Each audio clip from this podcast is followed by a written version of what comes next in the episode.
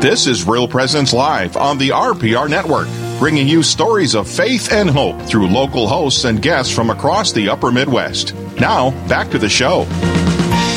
Okay, welcome back to the uh, the uh, second hour of Real Presence Live today. Uh, your hosts are myself, Jack Kennelly, and Dr. Ryan Sappo, and uh, we're happy to have us with you today.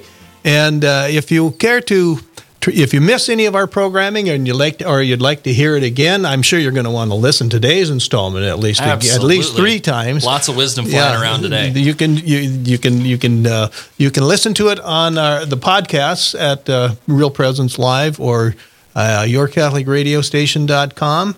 Uh, I think that's still the uh, the the name for that one, isn't it? Real Presence Radio. I'm sorry, I, I kind of dated myself on that one. I guess. RealPresenceRadio.com. But before we get on to our guests, I, I was told by my son that uh, a young woman that he works with, her his her mother is a very uh, uh, avid listener to uh, Real Presence Live and to Real Presence Radio. So I wanted to give a shout out to Vicky Carpenter out somewhere in the Hey. western part of North Dakota. So Hi, if you're listening, we appreciate your uh, your uh, your interest in our programming. So thank you very much. And okay, uh, Ryan, why don't you introduce our next guest? Awesome. I, well, yes, we have them both on the phone. This is uh, this will be Deacon Zach Scheffbauer and Deacon Mitchell McLaughlin. I hope I'm saying your last names right, but uh, personally, I'm used to having my last names mispronounced. So correct me if I'm wrong. They're newly ordained transitional deacons to the Diocese of Sioux Falls. Thanks for being with us with us uh, today, fellas. Yeah, thanks for having us. Um, so, question for you first, Zach. Tell us a little bit about yourself, Deacon Scheffbauer. What, uh, what, uh, where, where are you from, and and how did you, uh, how did you end up becoming a transitional deacon? Oh man, well, I'm uh, originally from Aberdeen, South Dakota, just the northern part of the northeastern part of the state. Um, I did spend a lot of my my childhood growing up in Mobridge, South Dakota, due to my dad's work, and we did eventually move back to Aberdeen, uh, where I attended Roncalli Catholic High School, and it was during that time period that I started to um, become aware of or this desire to enter the seminary and to pursue uh, the Catholic priesthood. Um, and for the last seven years, I've been studying uh, philosophy. I studied four years of philosophy at uh, the University of St. Thomas in St. Paul, where I did my minor seminary. And then I was um, asked to study theology uh, over in Rome and just finished my third year over there with one year left. Um, yeah, and the reason I decided to really enter into this this vocation um, is really, I mean, just the. I was really struck in high school by the the, the profound depth uh, and and knowledge that the the church had in answering questions, many questions that I had about the faith, about kind of life in general, um, but also a devotion to to Mary. Um, Mother Mary been a huge part of my vocation really since high school, and um, it just I had this I had a know a desire that grew from that relationship with Mary and with understanding and growing in knowledge of the church that this is something I wanted to do. I was something I wanted to give my life over for um, to to spread the faith to to teach people the truth of of Catholicism and show them the, the joy that really uh, the joy and truth that is present in the church. Mm. Thank you so much for your yes, Deacon Zach. This was uh, that's it's beautiful. That's beautiful. Uh, Deacon Mitchell, the, the same question to you, Deacon McLaughlin. Um, how where are you from? How, what's what's the story? How did you get uh, get involved in the in, in the Catholic Church, and how did you uh, join the priest uh, join the join the priesthood and join seminary? Yes, well, my story is a little bit different uh, than Zach's. I originally grew up in the Quad Cities, Iowa, North Iowa to be, to be exact. Uh, but then I went to the University of South Dakota uh, for uh, three years uh, before entering seminary. And was there rediscovered the faith, uh, the Catholic faith, and um, that's when I started uh, going to daily mass, started praying daily, and had these great uh, priest chaplains there. Uh, really, the call came about through prayer, and it continued uh, through prayer. It's something I couldn't ignore. Uh, and actually, there uh, at USD, I had several friends. Uh, they left USD to enter seminary, and they were witnesses that kind of went before me about pursuing the, their vocation. I couldn't ignore my own call, and so following it, I just uh, uh, had to say yes to the Lord, and I entered uh, one year after Zach. So I spent three years at USD, and then another three years at minor seminary at St. John Vianney. And I've been at the St. Paul Seminary for the past three years, and going is my last year. Looking forward to it. Okay, I uh, I've got a question, and I think maybe uh, uh, some of our listeners might have the same question too, or at least maybe we should impart the information. We're Yeah. talking about Hmm. ordaining. You're being ordained as trandi- transitional deacons, and also Yeah. in the various dioceses, you hear about uh, men being uh, ordained to the permanent diaconate. Uh, could one of you explain the difference, uh, just briefly, for our listeners? Go ahead, Mitch. I guess, yeah, I can take a shot. I the main difference is that we're transitional, so soon we'll be ordained to the priesthood. Uh, usually it'll be about a year.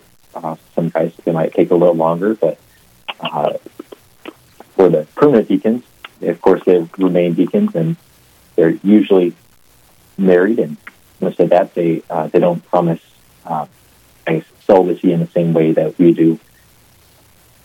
Uh, but we, of course, will make make the vow of uh, celibacy, and then are looking to uh, be ordained priests. While the transit or permanent deacons, they they remain that and are usually married.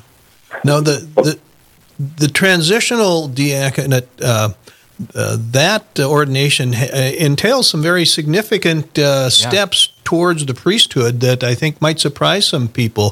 Can you explain some of that? Go ahead, Zach. Uh, yeah, Zach. yeah, yeah, yeah, sure. Um, I mean, as Mitch mentioned, we take uh, a special promise of celibacy as transitional deacons since we're ordering our lives not to the diaconate but to the priesthood. And part of the priesthood is this commitment to celibacy of living a life like Christ did, that is, without a without a uh, physical spouse. Um, so, and then a lot of the prayers, and even the, the a lot of the prayers are um, ordered, you could say, or even explain that this is a, a preparatory step towards the priesthood. So the diaconate takes place. Uh, some theologians would say we, it takes part in Christ's prophetic priesthood, uh, the prophetic office of Christ, so the ability to teach and to preach. Um, but it's not fulfilled uh, completely in Christ's priesthood until we're ordained priests, and then we, we become partakers of Christ's uh, high priesthood, his priestly office. Okay. Is are the are the vows conditioned upon your eventual ordination to the priesthood, or you know, if someone were to uh, uh, discern uh, between the time they are ordained a transitional deacon uh, and the priesthood, if uh, if they were to discern out uh, prior to that, are they still bound by those vows? I'm I hope I'm not wrong when I say this. I'm trying to remember my sacramental theology, but uh, once we make these promises, uh, so they're not they're not vows. Um, so religious religious uh, brothers and sisters make vows, which are promises between them and God, uh, whereas our our promises are between us and the bishop who stands in the place of the church. Ah, good to Um, know. And so, and these promises, though, they're lifelong. It's a lifelong commitment. That's why the diaconate is such a huge step for us uh, seminarians, because once we say yes to those promises, there's no going back. Um, and if we decide, if you know, there are cases where guys leave for, uh, formation, um, they still have to go. I think. Again, I don't know if I'm correct in this, but I think they have to go through a process of laicization. Sure. So Like, that, as a- yes, yes. Yeah, so that so the, actually your, your transitional uh, diaconate ordination is when you really jump in the water, isn't it? right, exactly. Yeah, for sure. That's awesome. I, I'm I'm curious, uh, Deacon Mitch. Um, how tell tell us a little bit about your home life and your family, and like how how family life uh, assisted you and aided you along the way uh, on your decision to uh, enter seminary. Uh, yeah, um, uh, yeah. The phrase goes, you know, all vocations begin in the family, and um, you know, bringing up, uh, we always went to Sunday mass, and um, I went to Catholic grade school, so that was really led kind of first seedbed and first instruction in, uh, in the faith. Um, Uh, but it was really I kind of received the grace of uh, discerning my vocation um, at the Newman Center community and seeing priests there and getting to meet priests, uh, I guess, as an adult, meeting them one on one, and that uh, was a large factor in my own discernment. And uh, but my family have always, my parents have always been very supportive all, all along the way, and um, just their their own prayers and their own support have um, just encouraged my own faith and has uh, helped me to grow uh, in confidence in, in, uh, in the, vocation that the Lord has called me to. Um, my, my understanding too, gentlemen, one of you had a brother that got married very close to the ordination. Um, can you talk, one of you, whoever it was, uh, about both both of you entering the voca- vocation at the same time or around the same time? Yeah, uh, that was me. my, cool, awesome. My, my, one of my younger brothers got married five days before the ordination. Wow, we should have your mother in on this interview. Seriously, I know she was she was uh, she was strong. She she made it through, but I can't imagine the emotional uh, roller coaster she was she was on. That's so awesome. wow. Um, yeah, it was uh, it was great being able to see my brother get married before I was a deacon, and he was kind of a it was you could say a physical witness to um, a commitment to a spouse. Um, so that I'm kind of going in, you know, I knew that once I'm ordained a deacon, I also am committed to a spouse now, and so to be able to see kind of fleshed out in my own by my own brother and his wife uh, this commitment uh, to a life of love and a life of fecundity and and uh, sacrifice. It was uh, yeah, it's very powerful, uh, and um, it's very good to help me prepare for my diaconate ordination. That that sounds like yeah, your poor mother. That sounds like a lot of fun, uh, but but also very emotional. That is that is beautiful. Um, we have to take a short break, uh, but on the other side of the break, we'll be talking with Deacon Zach Schefbauer and Deacon Mitch McLaughlin of the Diocese of Sioux Falls, just brandly new ordained, the baby deacons. Right after the break, Brandley live, engaging, and local. This is Real Presence Live, where we bring you positive and uplifting stories and share the great things happening in our local area on the Real Presence Radio Network.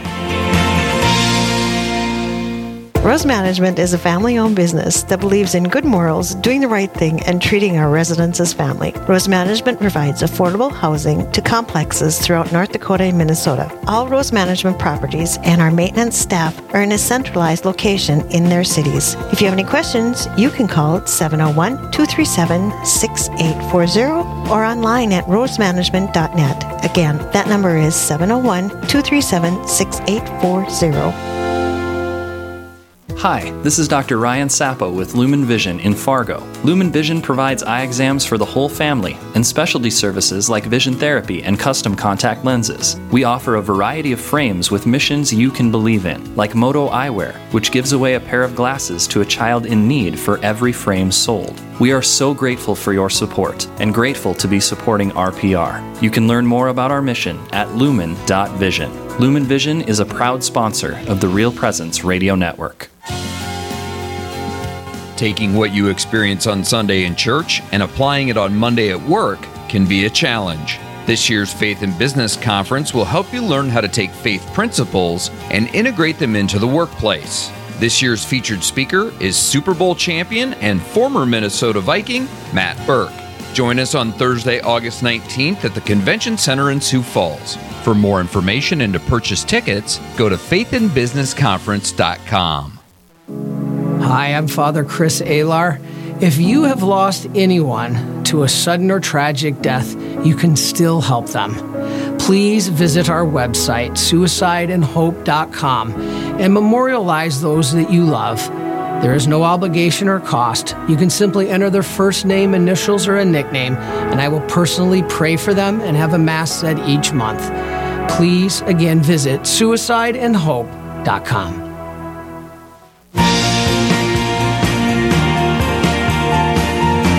You're listening to Real Presence Live on the Real Presence Radio Network. Join in the conversation on our Facebook page or on Twitter. And be sure to like and follow us for more great Catholic content. Now, back to the show.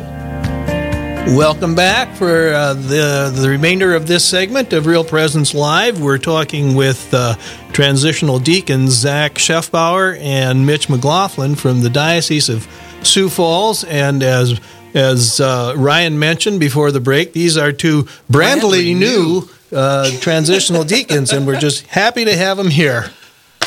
So, Ryan, why don't you? I think you had a question you wanted to kick off I- with here. We were talking over the break. I, I, I was fortunate enough to attend the transitional diaconate ordination in the Fargo diocese, and one of the things that I thought was really cool that I didn't know was that the the, the newly ordained deacons or the candidates um, actually they sit with their families before uh, the the liturgy begins, and so I'm curious.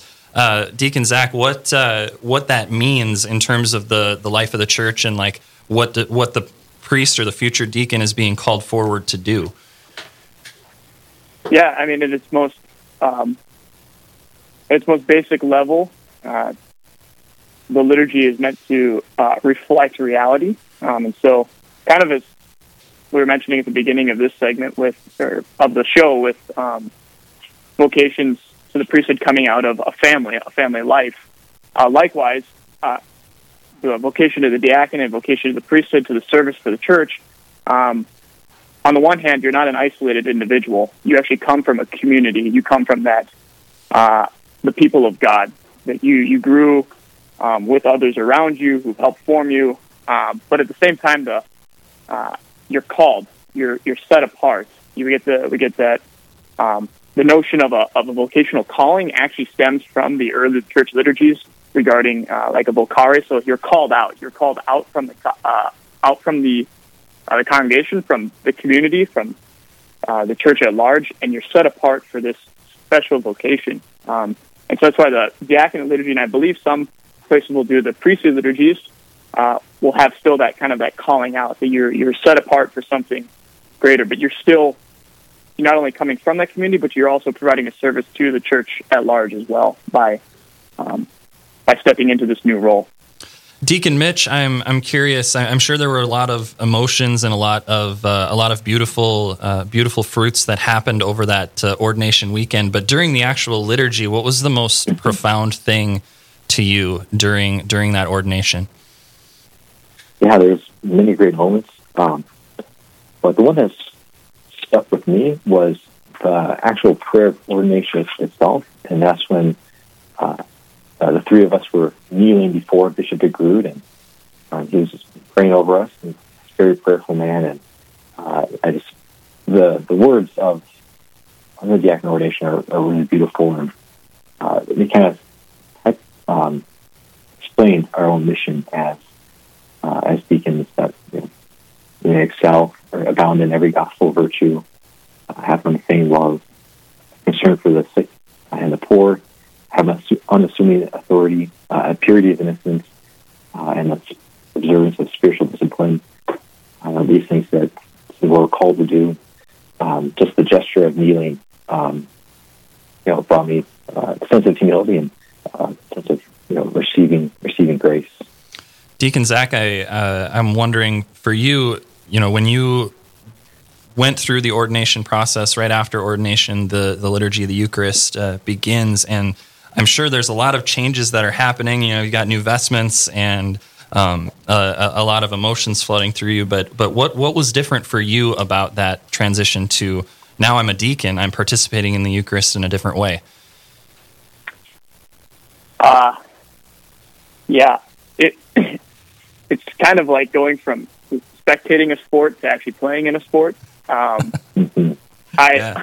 I'm one I'm one of the I'm one of the uh, masters of ceremonies of liturgy at our at our seminary in Rome, and it's different having to direct guys, but then actually being the one directed um, and to participate in the sacraments in a in a way that is uh, profoundly different than what I had done my whole life because now I have this special um, character, these special graces that are given to me uh, for the benefit of the church. So I think it's it's it's been very, uh, to use the lack of a better word, very fulfilling to actually be able to exercise um, this ministry that I've been desiring to be able to say that I'm now part, I get to now bestow and, and minister the sacraments, whether it be um, you know some sacramentals like preaching or adoration, but also to be able to assist directly with the the Eucharistic liturgy has been um, uh, it's yeah it's been impactful. I even just the other day I had my first baptism, and that was incredible Mm. um, to be able to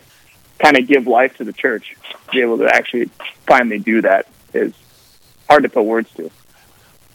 So, as the master of ceremonies, did you have uh, liturgies where there were a number of priests involved, where you got to actually speak to them with a certain degree of authority when you told them to line up?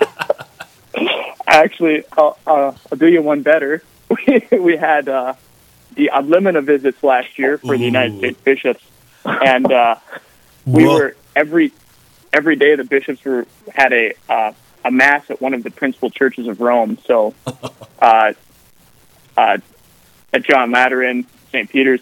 So I was in charge of another uh, MC. We were in charge of St. John Lateran, Oh, and so wow. every like Tuesday or Wednesday, I would bus over with bishops from a particular region, and uh, our our head of liturgy had said. You got to remember, you are shepherding the shepherds. Speak with authority; they trust you. But man, it is hard giving direction to all these bishops, and you know, as they're lining up to go to mass, you're trying to make sure everything's going well. And yeah, so I've had so, there's some uh, fun experiences there. Did you did you say listen up? I'm only going to tell you this once.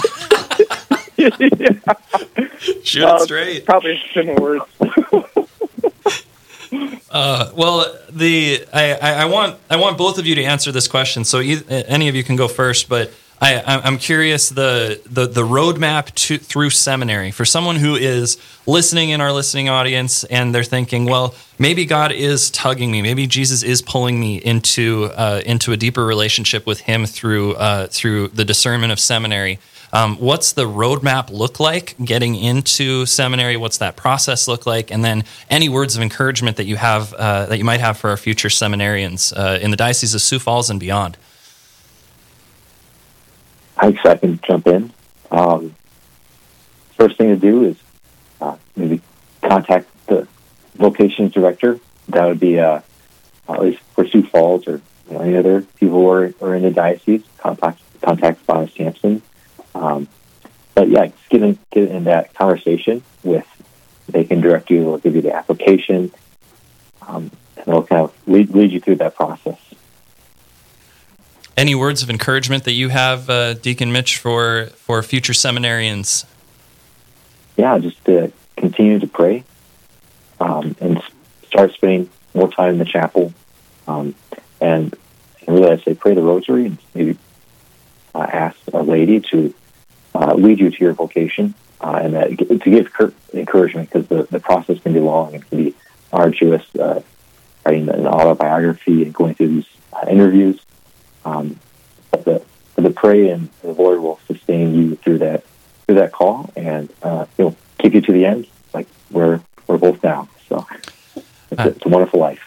Deacon Zach, I, I, I want to know from you if there are particular people in your life or uh, specific influences that you, you had either growing up or while you were in seminary who really, uh, really, really mentored you or guided you in the discernment process uh, to get where you are. Um, yeah, I think on the one hand, there was just a number of priests. Uh, in particular, was um, Father John Short out in Mobridge for a time, um, and then Father Shane Stevens. These two were kind of the essential in, in, in different ways. With Father Short introducing me to altar serving, which I um, began doing at a young age and had enjoyed since, and um, had a very profound impact on my discernment uh, towards seminary. And then there was Father Shane Stevens, who not only um, kind of introduced me to greater to like the, the tradition of the church, both liturgically and um, um, fundamentally with the faith and its teachings, but also to showing me what it really means to be Catholic. And I found that very attractive um, in both these uh, priests. So, and then I can just, you know, I can name numbers of other priests like Father Sean Haggerty and Father Jordan Sampson for just giving me great, uh, great examples of men, of, of normal uh, men who are, have particular gifts and use them well for the, the, the church and for the benefit of the faithful. Um, so they're very influential. Um, yeah.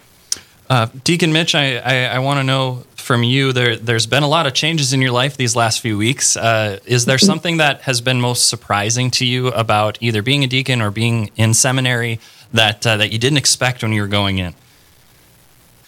Yeah, I guess being a deacon, um, it was just simply, uh, it, it feels natural. I was kind of surprised about that. That there's uh, there's not too much of a of a, of a, of a change I experienced that, um, but I was really given the grace just to kind of enter in fully and uh, to start preaching and uh, preaching with confidence and just really leading the people and um, assisting at mass has been a great pleasure.